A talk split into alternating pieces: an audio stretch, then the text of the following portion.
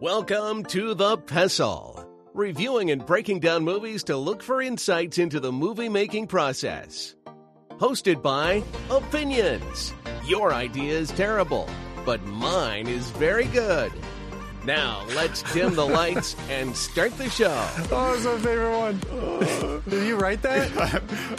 I did, I did. I, I work on these. All right, you should be a writer, man. I'll work on that. I love how we're not going to act like we didn't just do that twice because I'm an idiot and didn't Exactly. record. I didn't either.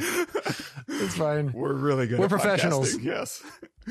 Welcome everybody to the Pestle. Today's show is brought to you by Satan's Carnival, the film sweeping the Lower West Side, made by religious zealots for religious zealots.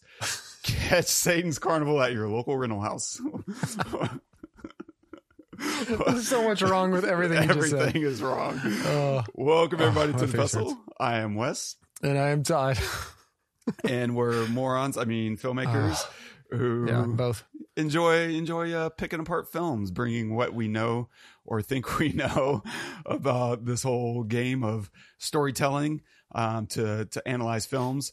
And it's nice because I think the the the fun thing about movies is that you know it's a reprieve from reality often and even whenever we're covering something like this you know true crime uh it, it, i think there's still moments to just kind of eject um and look at things from the thousand foot view and so you know hopefully uh we can be that for other people as much as movies can be that you know for us uh yeah so Yeah, I think what what we like to do really is is like kind of deconstruct people's thinking, Mhm. right? Because really, all a movie is is a series of decisions, right? And so, a decision of a camera angle, or a lighting, or you know, the actor's decision on uh, what to do in the scene, or or director's decision on on what uh, blocking is going to look like, or like uh, editor's decision on what you know cut. So, and all of the, it's so funny because all of those add up in every single way. It's it's a series of tens of thousands of d- tiny decisions that add up to a feeling, and that's what we're trying to get at. Is is just okay? Why was that decision made? And and we say it all the time in the podcast. We don't like to tear movies apart. You know, in fact, I think we go out of our way more than most to not do that uh, because I, I think we understand, and I think most of our listeners understand the difficulty of of making a, a film, of making a good film, and how really hard that is. I mean, you know, it's not just a person in their room nine times out of ten, nine point nine nine nine times out of ten. Uh, it's not just a person in their room making all the decisions themselves. It's hundreds, maybe even thousands of people, and so it's incredible that that actually can come through and give you a feeling. You know. it's impressive yeah It's impressive. Yeah, it, it, it deserves conversation and this podcast. Nicely said, man. Hell yeah. Nothing to add. What uh what, what are we gonna cover today? Yeah, today we are covering Bong Joon Ho's Bong Joon Ho's Memories of Murder. So if you haven't seen it, uh, please pause this episode and go watch it. It's streaming on Hulu right now. Yes, we'll cover a few things. We'll look at some of the cinematography. Uh, we'll look at the oner of the crime scene towards the beginning. We'll also look at the first frame and last frame and see if that tells us uh, any interesting story, as well as looking at some of the story and writing themes of misconduct. We'll also discuss uh, true crime, the utility versus entertainment um, aspect of true crime stories, uh, and other such stuff and things and stuff. And a quick synopsis. In a small Korean province in 1986, two detectives struggle with the case of multiple young women being found raped and murdered by an unknown culprit. It's directed by Bong Joon Ho, screenplay by Bong Joon Ho and Sung Bo Shim, based on the play by Kwang Rim Kim, cinematography by Hyung Koo Kim, starring Song Kang Ho as Detective Park, uh, Kim Sang Kyung as Detective Sao, Park Hae Il as Park Young Gyu, and No Shik Park as Kwang Ho. Holy shit, bro! I don't know. I don't know. It's the like harder you the names out. are, You the better. like, where was I just now? the better I do. If it's like Peter John, I I can't read it. You know. I don't know if you were right on any of those, but the smoothness and the confidence, I am convinced. Leave all this in. We're not cutting any of this out. I like the praise because normally I get such shit for. Like just, I don't do much on this podcast except for read like four words, and I can't, I can't ever do it right. except for right now. I'll take it. Oh, well done. Mm. So I don't have a clip to play just because it's it's all in Korean. Um, and unfortunately, I only speak English and really bad Spanish, and so Yeah. neither of which is going to be useful to anyone. And so, what? Uh, I I guess for one, I definitely want to hear about you know your experience watching this uh, because it it is you know uh, a brutal story, and it's taking place in a different country and it's a period piece.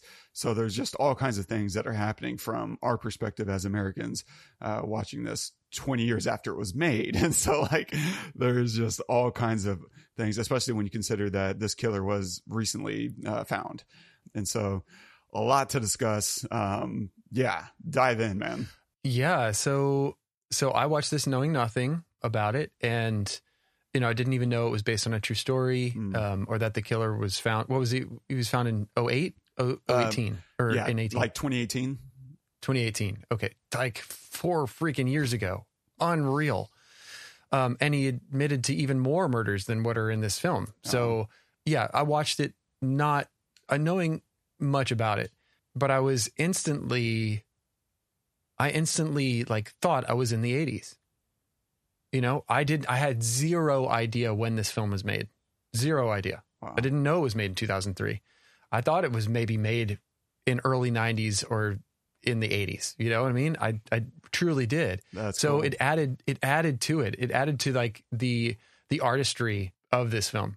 The first 10 minutes I was floored. I I don't know what it was. It, there was a actually I do know what it was. So they they set you up really well. Uh, Bong Joon Ho set you up really well by giving you, you know, something random.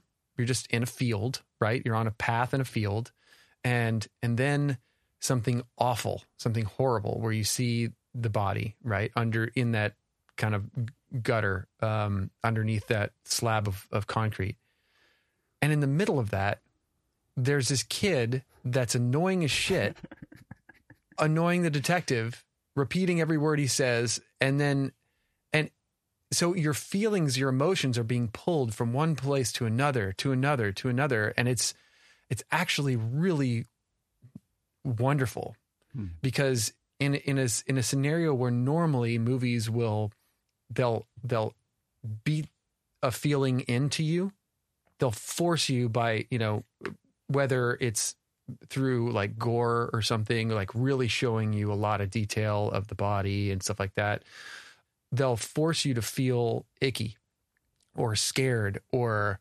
sad or uh, nervous. They'll they'll and they'll sit in that you know? And sometimes that's great. That's really great. But we're in an opening scene here right? And and not knowing you know how the movie was going to play out it kind of like sets up the movie in a lot of ways because you have the this sadness and this this fear of the of this horrible thing happening, but at the same time, you also have these funny things happening constantly, all the time throughout the whole thing. I mean, uh, yeah.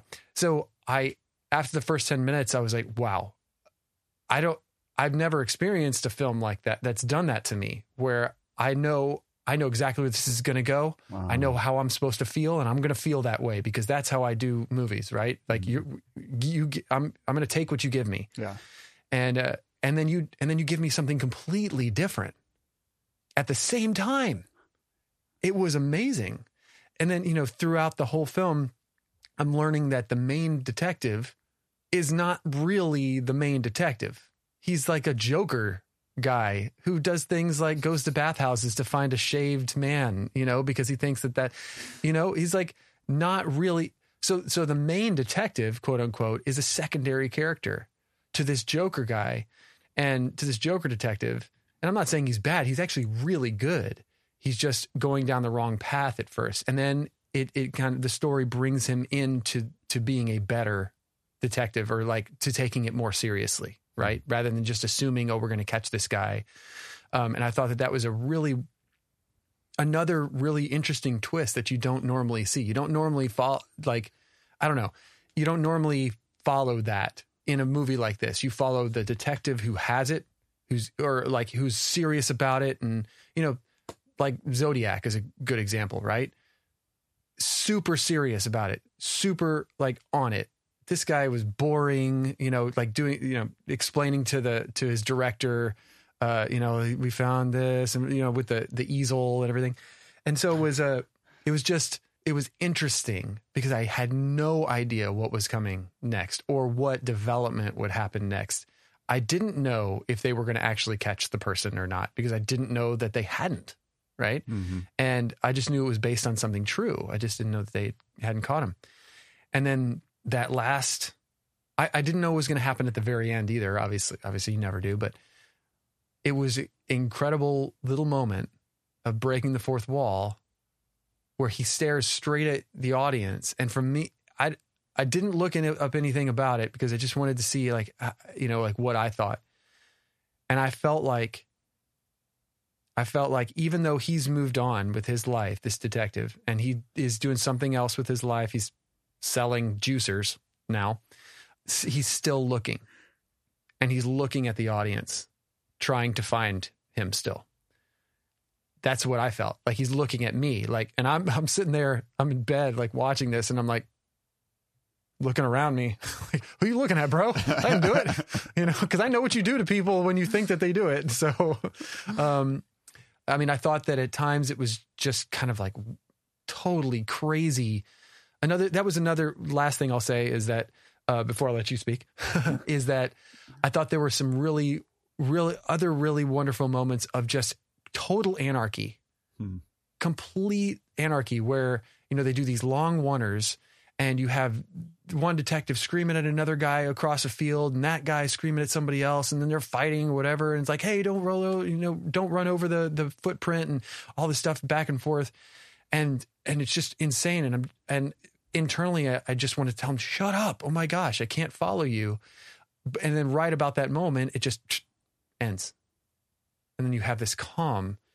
And the calm is such a difference from the craziness that just ensued that it's just jarring in a in a wonderful way because you're Mhm. just it's welcome.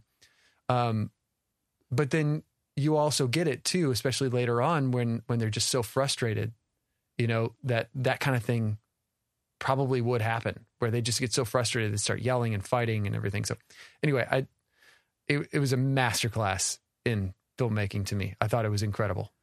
I loved what you're saying about the opening because there is this element of mundanity to it, like where it's not Yeah. highly, you know, uh, not just not dramatized, um, but it's it's with this lens, right? That isn't long, it's not short, it's a regular lens, um, so it's not heightening anything, it's not going over the top, pushing the envelope. It it feels like we're there, and a lot of the cinematography here is a lot of wide shots, and it's very theater in that way, right? Um, these dolly moves and steady cams, whatever, all that stuff. But generally, we stay in a lot of these wides and it's immersive. It gives us a really strong sense of embodiment. Like we're there with him. We're, we're there watching because we can get such a good view of everything. Uh, there's a nice depth of field so that, uh, there's a lot of details in the scene that we can, you know, brush our eyes around and, uh, just kind of take it all in and choose uh, a little bit more of what we want to look at versus what the director is going to force you to look at. Um, that does create a lot, lot of immersion, and it's really well done in that opening scene because by not going to those longer lenses or not going into these really, really wide lenses and getting really close, right, where uh, everything is just heightened and sensationalized, uh, it helps set you in that this isn't that. We're not doing that here, um, which I love uh, with true crime because there is this back and forth that I go into with myself that I don't think our society wrestles with enough um, of what what should we what stories really should we be telling and why um, when it comes to real life. I don't mind stuff at, at some level. Everything is inspired by real life, you know. Um, even science fiction and fantasy have these elements of our reality in, inserted into them to to explore humanity. But when it comes to actually telling a true crime story, something that really did happen, uh, I get really my stomach goes into knots because these are real people. These are real things that happened, and and how you choose to tell that story, I think, matters um, with with what you're trying to accomplish as a storyteller, as a filmmaker, um, because you know there's there is utility. I think l- watching this film, I walk away with a lot of thoughts and ideas about justice and about the process and how the process matters. Like it's not just did we get the bad guy? Um, how can you know if you got the bad guy if you didn't really follow the process? And this movie is really exploring that. And I have a ton of notes where I was just walking myself through that. Uh, and I'm glad we're doing this movie just because this one, this has been one of those that scared me um, to to cover because how can I I, I get intimidated going to some of these movies that I know just have mountains of thought behind it. And I'm like, am I going to really scratch the surface? Um, or am I just going to not contribute to the conversation, um, et cetera? Like, and I know people have like looked into this. I think there was an every, every Frame a Painting episode about this. I don't really remember much. I know he did, he touched a lot on the cinematography. And so hopefully I don't like bounce off of any of his ideas. I'm, I really tried, like you, I tried not to look up anything and just stick to what I'm watching, what I'm feeling and experiencing. But it just seemed like there is something, there is a utility to to going over this and looking at these horrific crimes versus some we and there's so much true crime out right now. There are so many people podcasting and you know making series, limited series, and some of them feel like, man, this is this is worth watching. This is worth stirring up these emotions. I feel like the victims um, are not being used for exploitation. They're being used as something that we can really grow out of and take something away meaningful um, out of something that is otherwise meaningless that you know a lot of violent crime is and so i i i get really knotted up over why was this made for what purpose there there's certainly some recently made that I'm like, man, this is. I wonder if the filmmakers had any sense of irony when they made this thing, um, because they're they're exploiting in the same way that these victims were exploited. Right? It's just mm-hmm. it's pretty grotesque, um, and so I wrestle with that, and I hope everyone else wrestles with that as well. And I'm not shaming anyone who for for consuming that stuff. Um, it's out there, it's created, and you can't really know unless you do consume it, right? It's right. Yeah, uh, it's, exactly. It's part of the it's part of the game. It's fine. Um, yeah, it's totally fine. I yeah, I I just think it's worth discussing and analyzing yourself and analyzing, you know, the the makers uh, to some degree or another. And I'm not here to shame the makers of that stuff either. Um, I just hope they're asking themselves these questions. Um, I don't think that I could ever tell a true crime story. And if I did, if I was ever did finally feel compelled, which I've never once felt compelled, but if I was compelled, I this would very much be the style, right? Because I look at what Bong Joon Ho did here, and it's I agree, man. This is a masterclass. This is uh, a workshop in storytelling um, and performance um, and subtlety and nuance and all the things that you and I really want out of a, film um, is delivered here uh, in spades. Yeah, and so I don't know. The I'll I'll jump through some notes and just mm-hmm. interrupt me as you know as, as, as things pop up.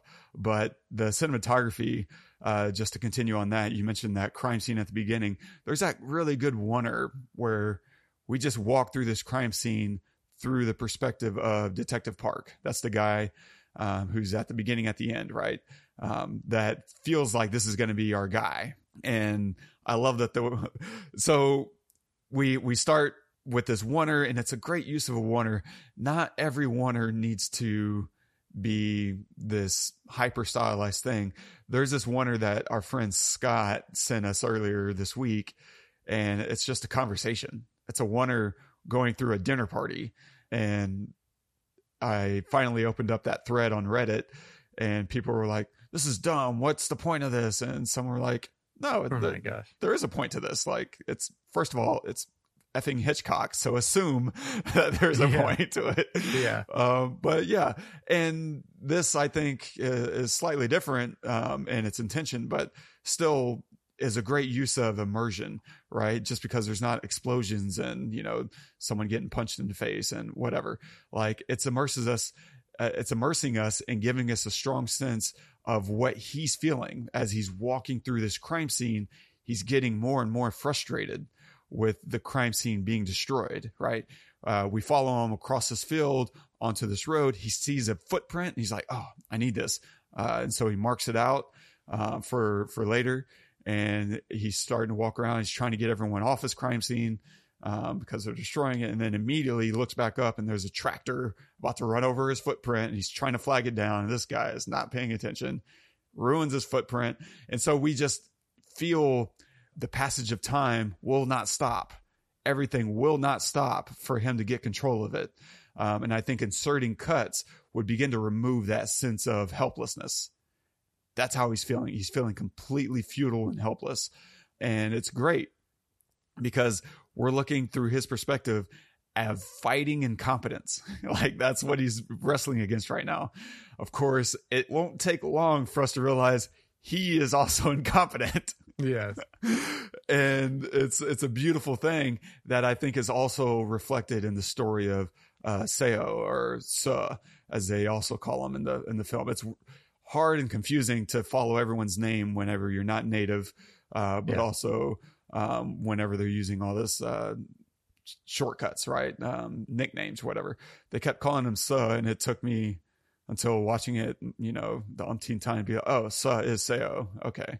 Yeah. And so his story is kind of a new, a, a bigger embodiment of what we ourselves experience with Park in the first, you know, five minutes, 10 minutes, um, as you were talking about. And so going back to cinematography, we find our first suspect pretty quick with Kwang Ho, um, this mentally handicapped kid with the burned face. Uh, Kwang Ho is interrogated. And I love this frame early on. This is after he's being interrogated for God knows how long, um, at least a day. But then we're introduced to Detective uh.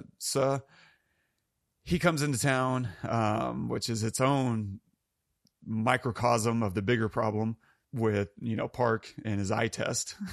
but he comes into town, and there's this great frame where after picking up Suh, he goes uh, Park goes back to the crime scene with the shoe, and he plants this evidence. Right? Oh, I'm gonna take a photo of the shoe, and now I'm gonna use this photograph. And so they're waiting for the photo to be developed, and they're all sitting around. They're watching uh, Inspector, whatever, uh, Detective Inspector, or you know whatever it's called. and and it's this great frame. I love it because it's the frame of them eating with Kwang Ho in the front of the frame. They're watching this TV show about a detective, and in the back of the frame is our new inspector who's doing actual detective work. He's going through the files, he's reading stuff, and it's just this excellent commentary through visual contrast of these detectives who are more fascinated at watching someone play detective than actually doing detective work.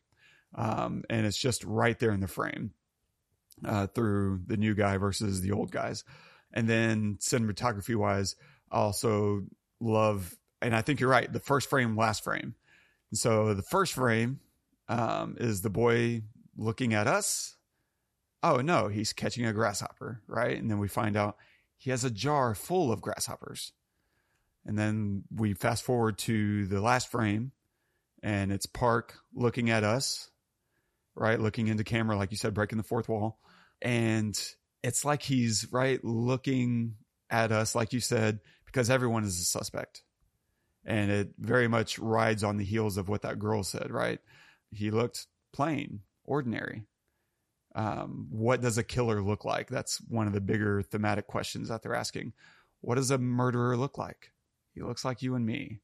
But there's something else I think they're doing with this first frame, last frame, because they're comparing Detective Park to that little boy. The little boy was collecting these grasshoppers, right? Um, He's got a Mm. jar full of grasshoppers. And so, on the one hand, you can look at Detective Park is looking into the audience and looking for the killer. He's still searching. Alternatively, I think it's uh, interesting to recognize that the little boy at the beginning is symbolizing Detective Park, and that it's Detective Park looking back in time at himself, reflecting on his work and how he treated people with such contempt and carelessness as this little boy collecting grasshoppers. He was collecting suspects in that same way, Yeah. putting them in this jar. Yeah, it's it's very Dude, I love that. I, that gives meaning to the way that they were to the. It gives meaning to the all the terrible shit they did throughout the the film because I was watching that thinking, how are they getting away with this shit? Like really, you know, like is that something that they that they typically do?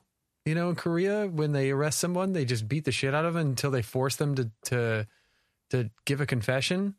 But then even then, later on, they belittle a confession you know, with the the director saying, uh, or or whatever, his boss saying saying it's just a confession, you know, as in like that's not enough. So why then Hmm. beat them into into confessing? It it didn't make any sense to me, but that explanation actually makes it make a lot more sense. He just never grew up enough, you know, to be able to like stop collecting grasshoppers. yeah. Yeah, Wow. because and if you and i think it's reflected right there in the beginning of the scene with what you said he's this kid look at how the kid is mimicking him he's repeating his words Yeah. he's imitating his gestures and so i think he's trying to bong joon-ho is trying to spell out this kid is a representation of detective park so that i don't feel like i'm you know fabricating this because it's cool like i think it's very intentional on Ah, the director's part brilliant. Brilliant. so good. So good. Like you said, it's a masterclass. And so let's look at some of the story and writing. I think there's a lot of bad ideas and police ineptitude that just shouts through this entire film. From the beginning, it's poor forensics, right? Like kids at the opening, the very first scene are destroying evidence. Um, crime scenes are constantly ruined and trampled. And then, so that's right off the bat, ineptitude kind of stuff uh, inability to control your crime scene. That's that's their job. And then you have Detective Park with the eye test, right? And the whole idea of the eye test is this old school detective thing of gut instinct, right? I just know it. I know it in my gut, you know, and it, which is of course bullshit. But Detective Park, right after his frustration with people ruining a scene, right, makes this claim. He could tell the bad guy just by looking in their eyes, right? And immediately the chief tests him. Mhm. He's like, and I love that we don't get the answer to this little test. Can he spot the difference between the rapist and the brother that turned him in? And we just sit there. We study those two guys for a minute. And I love that we don't get that answer because letting him guess wouldn't have revealed anything Mhm. because it's simply not possible. And it's not a good way to achieve justice is by looking at someone in the eyes and determining if they're guilty. What? right? Yeah, and I, I that moment I expected on it in a typical film to to get at least a guess. Yeah. Whether we whether we know that he's right or not, we might not get, but we would at least get a guess, and it which which would then lead me to believe that he was right. I would just assume he would be right as a viewer. hmm Oh, it's it's that one, you know, and then move on. You know, solidifying even in the slightest way that this is the main guy and he knows what he's doing and he's got it under control and he's he's with it, you know. But no, that we don't even get that. He doesn't give us that. It's great. It's so good. Yeah, I love it. Same thing happened. And what's great is they come back to it.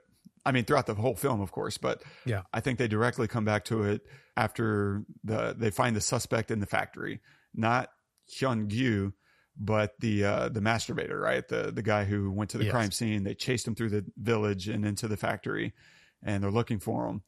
And Park, we see immediately he finds the guy through the red underwear. He recognizes the underwear and he's like, "Oh, that's the guy." But what does he do? He says, "Round him up." Okay. Wait, you. And he grabs him right, and then he stares him down. Yeah, take him right, and he's passing it off as reading his eyes, like he has that instinct. You know, when in fact it was actual normal detective shit that that brought him that suspect in the first place, and Then next on the list of bad ideas um, is inspecting the shaved men. Right? We need a guy who's had a Brazilian wax. That's what we really need. and like you said, it's this comedic beat where we go with him in the spa house, um, and he's like mm-hmm. looking at little boys. He's like, "Bro, this isn't good. this isn't Dude. good." uh, and then finally, his his uh, boss is like, "What are you going to walk around telling men to pull their pants down?" Like, oh, so stupid, so bad.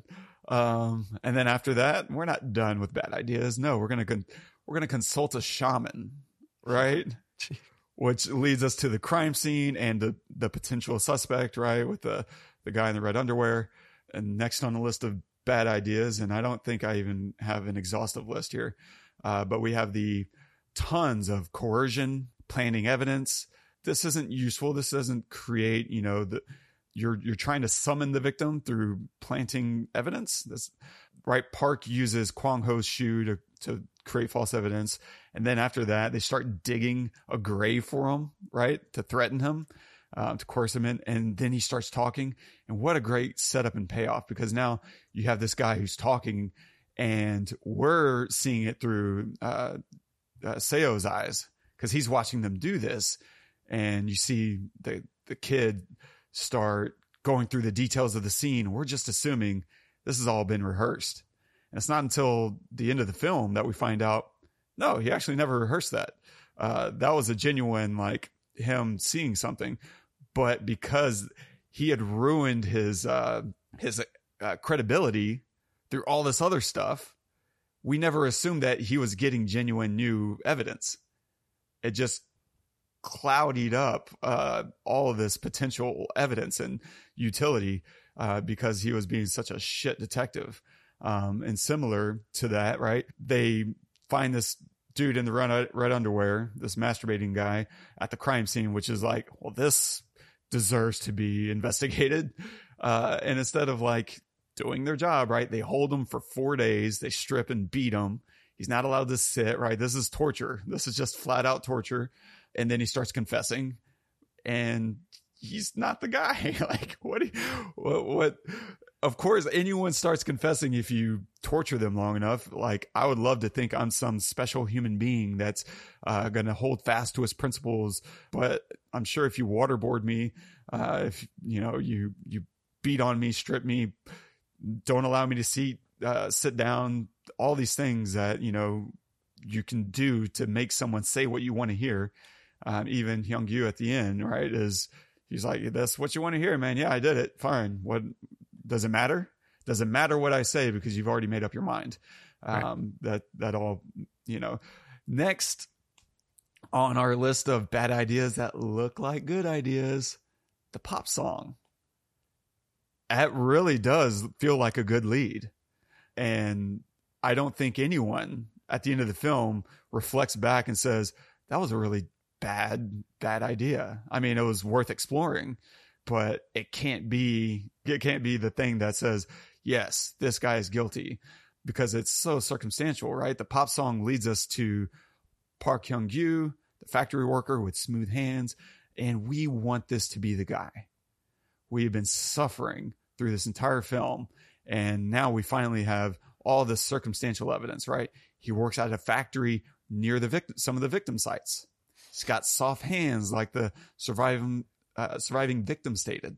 Uh, he requests a song played on the murder nights and he seems cold and dodgy. He's ex military. Does that mean he's capable of violence? This is our guy, right?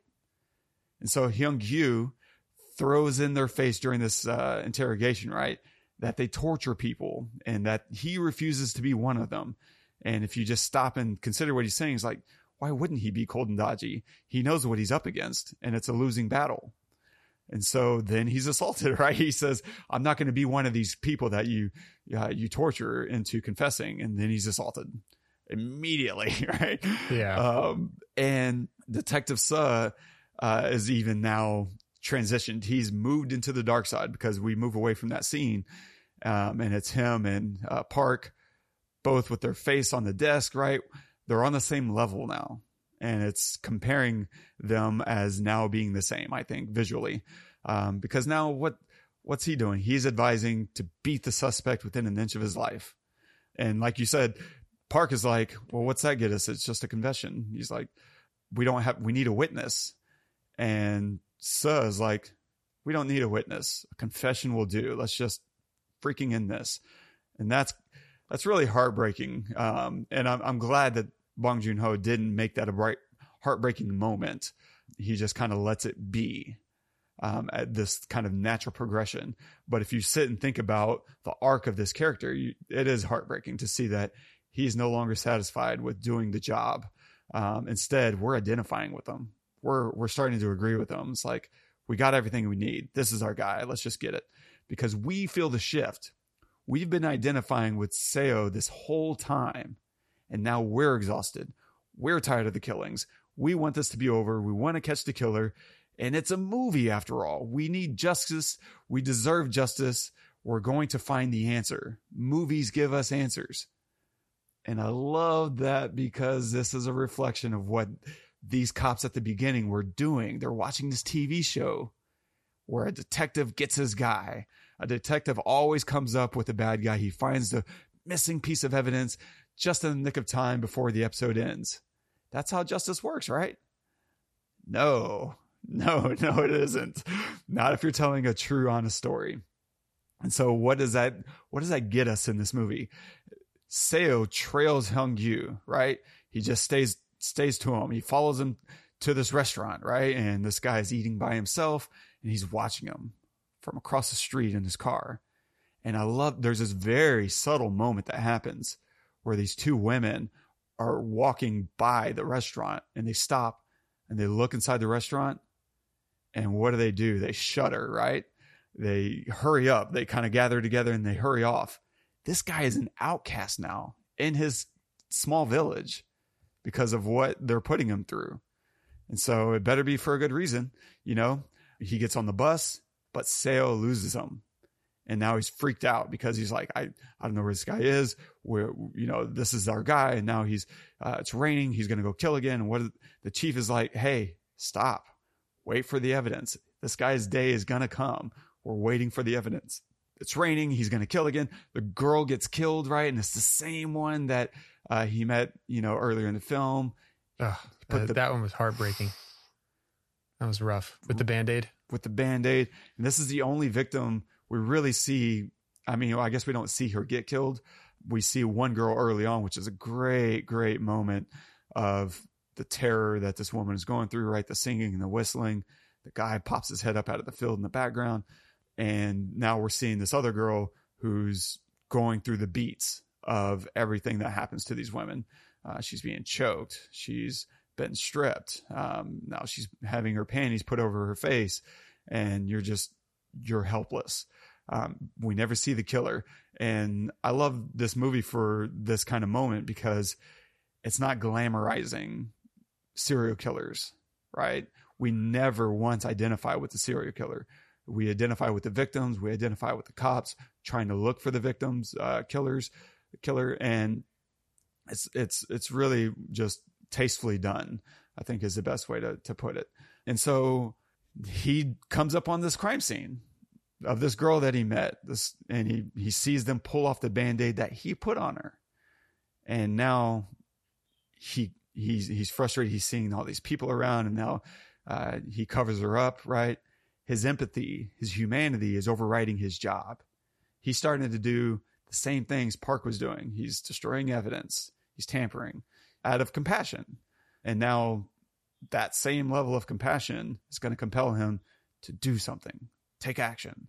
I fucking hate when people say this kind of stuff. Seo pulls out Hyun Gyu beats him into a confession, right? Takes him to the train tracks, starts wailing on him, pulls a gun on him. He's about to kill him, right? And it's so powerful because it's what we believe too. We think this is the guy, and the evidence didn't come in fast enough, and we're we're just wanting this to be over. Evidence comes up right then and there and shows that he's not the killer. And this is the most telling part of the whole film Seo doesn't believe the evidence. He believes his gut. Mm. And now Park is trying his best to like separate save that, save his life. save his life, and then ah, it's this terrifying moment where Park grabs the guy, says, "Look me in the eyes," right? And we know what he's doing. He's been doing it this whole film. He's trying to figure out this is the killer just by looking in the look in the eyes. And what does he say? He says, "Fuck, I don't know." Do you get up each morning too? Are you a human being? Are you like everyone else? Could could the killer be like me? That's the question he's asking. And we now can see the importance of evidence over our instincts. There are no shamans or psychics that can see into the heart of a man. Process is more important than instinct. Looking for, there's this moment, you know, if we rewind probably 15 minutes, where they're looking for Kwang Ho and they discover that he was a witness. He wasn't the killer, but he saw the killer. And they they find Detective Moon, right, who's now under investigation for assault. Um, and he's drunk in the same place where Kwang Ho hangs out. And he starts this big fight, right? And he's beating on, I think, is it the dad? Uh, Kwang Ho's dad uh, that he's beating on. He's beating on Mhm. someone. And Kwang Yeah. Ho sees it. Um, and he comes in and he fucking nails him. Sorry. Yeah. Um, but, but he nails him with this board, not realizing that there's this nail in the board, right? And he stabs uh, Detective Moon in the leg with this rusty nail. And of course, it festers, it turns into an infection, and Moon loses his leg. And I think that's so symbolic because it's the same leg he used to assault suspects with, right? He'd put that little booty over his shoe and just kick the ever living hell out of people. Kwang Ho, um, that other suspect, Hyun Gyu, uh, now his dad. Like this is the same leg of injustice, and it's the one that's also going to be amputated. And I think it's it's symbolizing right that those practices need to be truncated, or it's going to kill the body. It's going to prevent you uh, from having the justice that you want, and ultimately, it's going to ruin uh, the rule of law, right? Because a nation of laws needs to respect the process to achieve justice. It can't just be do something. It can't just be anything, whatever, whatever it takes, uh, because there's a process. If you want to actually accomplish your goal of getting the right thing done, you need to follow the process. If you just want something done, you're just going to get a result. Yeah. I guarantee it's not going to be the result that you want. And so do something can't just be do anything. It needs to be what's the thing that will have that's going to get us the killer, right? What's the thing that's going to get us the outcome uh, that we actually want?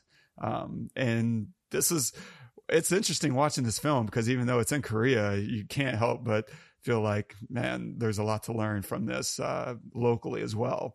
Because I also wonder how much of our media these cops are consuming, right? They may have been watching some Korean show, but I mean, we invented TV shows to to some degree or another, um, even if we necessarily haven't perfected them.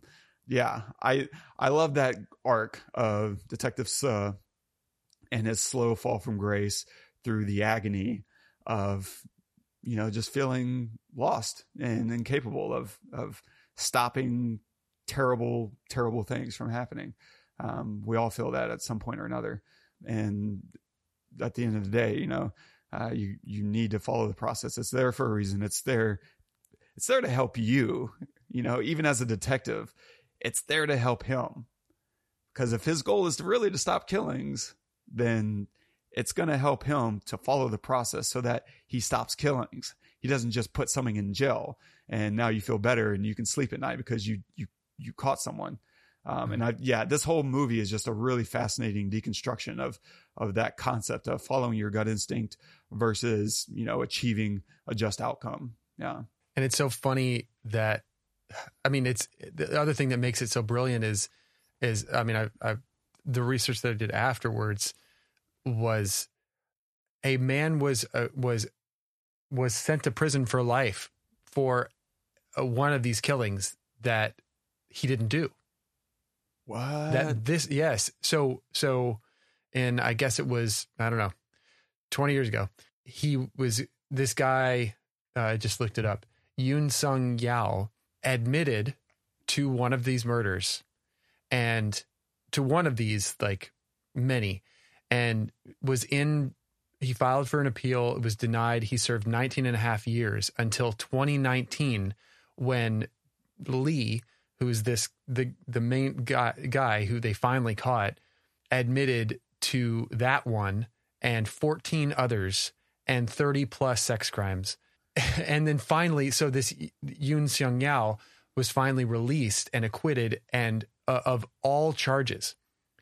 And it and they did an investigation and a, a bunch of officers who were part of that who basically framed him, which is exactly what happened in this film, basically framed him and forced him to admit to it, uh, were were convicted and sent to jail. The guy who actually did this was serving time for killing his sister-in-law, I think it was, or something, Oh wow. a family member, Right. and yeah. was going to get out of jail, and then admitted to all of this, and But- and is still in jail, right? Yes, but I also want to say, and I'll double check this and put it in the show notes, that the reason they they caught him was DNA evidence. DNA evidence that they couldn't get 20 years ago or Yeah. 30 years ago or whatever. Yes, it was DNA evidence. Um, And I just think it's so prescient that this was made in 2003. yes. And the emphasis on process and uh, judicial, you know, examination was, or uh, uh, police, you know, due diligence um, was ultimately the thing that still paid off. It paid dividends. right 20 years later almost you Yeah. know it's it's it's pretty amazing and the shittiest part about the whole well not the shittiest but a sh- an, an additional shitty part about it was that even though he admitted to all of those murders he can't be convicted of them because of the statute of limitations I don't think we have that. And like, i don't think of murder for murder we not don't for have that. murder. Yeah. yeah Um, for some things i think for rape we do yeah, correct.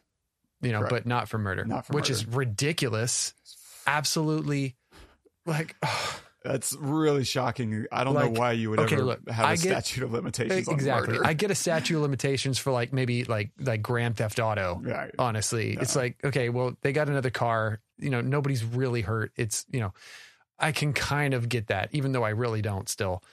But this, no, Not a murder. no, I mean, or rape or anything like that. Just, I don't care if you did it 40 years ago. You, Uh-huh. your ass is in jail forever. Um, but anyway, it's just such a crazy, crazy thing, Yeah. crazy story. Nuts. But But Yeah. I, I have just a really deep appreciation for the the tact and yeah, and and not trying to give us a satisfying ending. In fact, forcing an unsatisfying ending um, to kind of Agreed. underscore the, the the whole message. And it's funny we I I have such a you know love hate relationship with true crime, and I'm just surprised that you know we haven't covered a ton of true crime stories like Catch Me If You Can, Spotlight. I think Shattered Glass would probably fall under that. It's uh, a little around the edges. Um, and then, of course, I don't know, maybe Die Hard. Um, but that's not true crime. It's What are you talking about? You just wanted to say Die Hard. fight me. It's a, Yeah, okay. Die Hard right. happened. Yeah, because that is it's real. no, but it, I, I, I don't know. Do you have a? I don't know if you've really, really thought much about the the genre of true crime. Do you have a, a feeling or an opinion on you know the the, the utility um, versus the glamorization of some of these things? I, I think I feel very similar to the way you do. I think most of the time it's just done more to glamorize it and to get people to watch it Mhm. uh, rather than, you know, tastefully like this. You know, we we we see shots of the bodies, but they're very sparing and short. It's not about gore. It's not about shock and awe. It's it's about whatever it is about, right? The process or or lack of process, whatever. Um, but nine times out of ten, whenever you know it's it's a Western version of this, it's all the things I don't like about it. Um, to your point, uh, and I, I also I've never been into them. I, Mhm. I I'm like, why would I want to see that for real? Why would I want to be reminded that that's out there? It if I really, you know, if I really did, I'd become a detective. I would do that for a living. It's like why. I, I don't I don't I don't know, but I understand that I do understand the human fascination Mhm. with extremes of whatever that is. of of experiencing extremes without the danger. Does that make sense? Yeah. So like if I can if you know, that's one of the reasons, you know, like uh uh the Top Gun movie, right? You can experience the extremes of the of the planes without being in the planes and experiencing the G-force, but you can see the effects, right? Um on on a face or something as it pulls back. Those kinds of things I think that human beings like really gravitate towards. And the also the the desire to have an outcome which this film didn't right? There is no solving it. There is no finding the person. But most of the time in true crime films or stories they find the person. And then that gives this sense of i got to experience the danger without being in the danger. And now the danger is completely over because Yeah. that person is in prison I mean, I think that a lot of people also like the ones that are not solved, right? Mhm. Unsolved mysteries, you know, is a is a thing. But I just have no desire to know that those kinds of people are running around, even though I do. But Yeah. to be reminded of it, you Yeah, know? I agree. I think you're right. Like being able, and that's storytelling in a nutshell, of being able to experience things that you probably don't want to go through yourself. Uh, and I guess there's also the aspect of what can you learn about humanity yeah, by, you know, this is all, I guess, ties into more self preservation of what what can I learn that they did that I shouldn't do, or or by extraction, like can I prevent this from happening to me? I think there's some layer to that. I struggle a lot. I remember having this conversation with Dave uh, about reality shows, and I was like, man, I can't stand reality shows. Like, what can I learn from this? And even as I said it, I could see the answer coming, and he immediately was like, well, you know, it's it's social, like right. These are social things um, that you can still pick up on, and social cues and social conventions and norms, and um, it, there is some utility, even if you don't personally enjoy I it. don't agree with that at all, in the least. I know people that have been on those shows, and there is zero reality in any of it. So whatever bullshit he's feeding you is bullshit. Sorry, Dave. but I can I can entertain that that notion. I guess. Sure, sure. If you want to play ignorance, yeah, you can entertain the notion. I get it. I get it. Oh, that's so good. Yeah. Um, yeah, I think that's about all I have for for memories of murder, man. Yeah, dude, I, I thought that that was brilliant. Um, I really loved this film. I'm I'm glad that that you picked it to do because I had never heard of it before, and and you know it's just very it is very interesting. I don't have a desire to watch these things a lot, but when I do, seeing something done in a way like this where it's just brilliantly done in every way Yeah, is is wonderful. it's experience. funny because you've watched several of Bong Joon Ho's films, like you sometimes actively seek it out, and so it's Yeah. just funny because I feel like this is the movie that usually introduces people to him, whereas you started with The Host and Yeah. uh, you know. Okja and Parasite. And it's like, oh yeah, I'll go back to like his first mega. Well, I guess in Korea this was probably a smash, but yeah. Uh, so it's just kind of amusing, I guess. Um, Yeah, yeah. I don't. I don't. I think it was just. It was a little bit more subdued, mm, right? Yeah. A little bit more.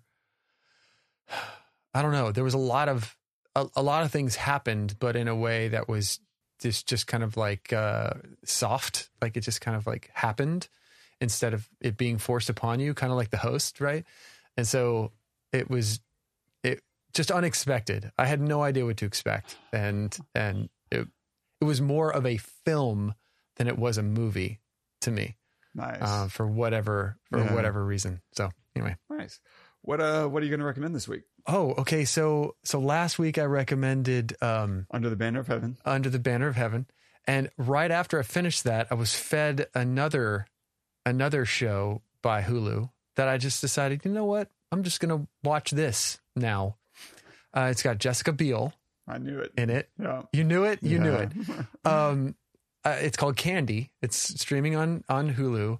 And i i loved it. I thought it i mean it- which is funny because it's like you know crime. It's a true crime Mhm. show. But it's it's less it's not about gore necessarily even though there is some gore obviously. Uh but it's it's just a she does story. a great job. I mean, I don't see her at all in this. You know, I, I love films and shows where I know the actor or actress or actor. We're just calling it actors now. Yeah. Where I, I know the actor, but I don't see the actor. You know, it's a very famous person. You know, that's one of the reasons why Heath Ledger, his his Joker, will be iconic forever because you don't see Heath Ledger, you just see the Joker. Mm. Forget about the makeup.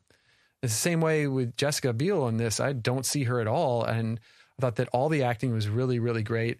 And then it, the whole setup for the end, which I had no idea uh, about, was was wonderful and jarring. Uh, and so, anyway, Candy Nice. is what I'm going to recommend. Yeah, Nice. I'm going to recommend another film that's uh it's not Korean, but it is uh on that kind of topic. It's called Blue Bayou. It just came out on well, Netflix is or not Netflix. HBO is streaming it right now.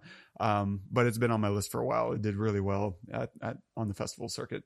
And it's starring I've been watching a lot of Alicia Vikander lately. Yeah. She is so so good. Uh Irma Vep has just been amazing uh, just for her performance. Like the show's fine um, and interesting. Episode one is excellent, but just watching her play all these wildly different characters is uh, very satisfying.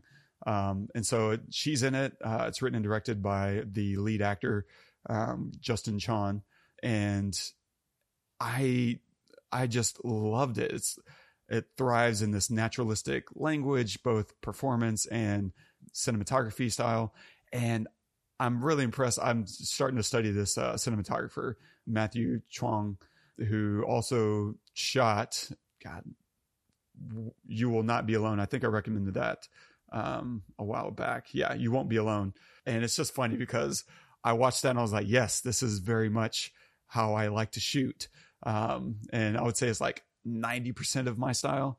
And then watching Blue Bayou, I was watching it and I was like, man, this is again like this is probably 85% of my style. This is, um, and so just watching it, I had to pause a few times to go and write and make notes, um, edit my script, uh, and then resume. And then I got to the end of the film and I looked up who shot it and it was the same guy as You Won't Be. I was like, oh, well, God, yes, perfect. But it's a, it's a, it's a really strong movie. Um, it takes maybe five to 10 minutes before you start sinking into its style. And, it's heart wrenching. It's beautiful, um, and just excellent, just absolutely fantastic. And so, Blue Bayou, um, I won't tell you necessarily what it's about. I think it's more fun to just kind of let it go where it wants to go. But I will say it's it's about a guy who was born in Korea, but he's American, um, and it's his story of.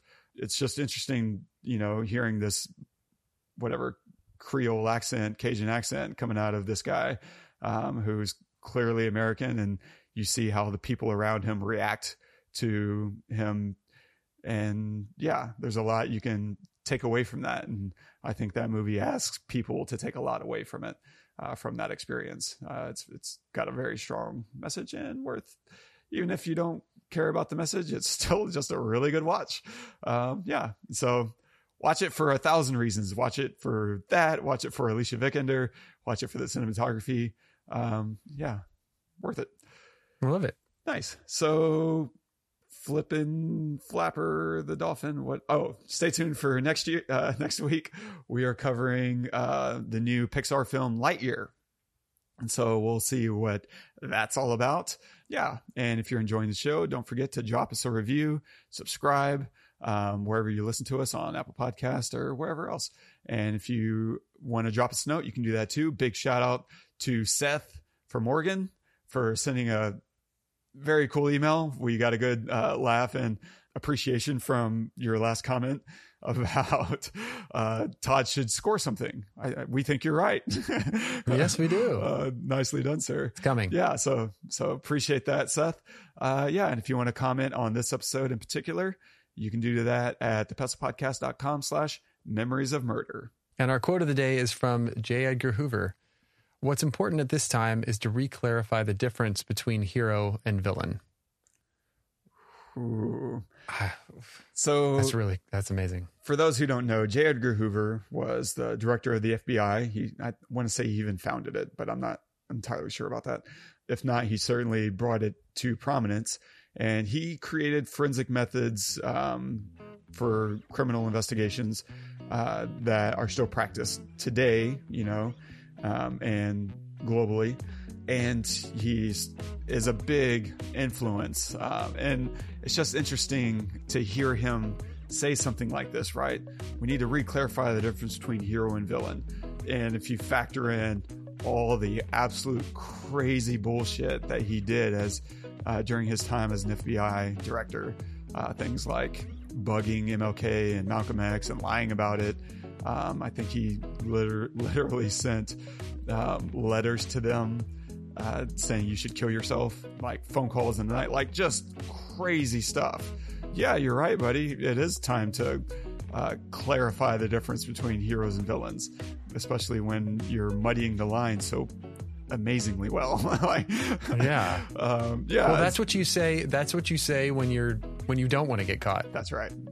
You know what I mean? Yep. You you say, "Hey, look at me," you know, or look at look at look all around you. But No one grandstands better than the guilty. exactly, exactly. That's the person. If I'm guilty, I'm I'm up there saying everyone is a suspect. that's right. Because if I'm saying that, I can't be the suspect. That's right. right? Whatever. Anyway, beautiful. Well done. Well done. Thank you guys so much for joining us. I had a really great time. Memories of Murder was fantastic. I hope that you enjoyed uh, the film too and enjoyed our commentary on it. If you have any thoughts or anything, please leave a comment, uh, share us with your friends, like like us wherever you can, subscribe, review. All those things really really help the podcast. And we're coming up on 200 episodes, so I can't believe that. That's pretty amazing. Until next time, I am Todd. I am Wes go watch some movies.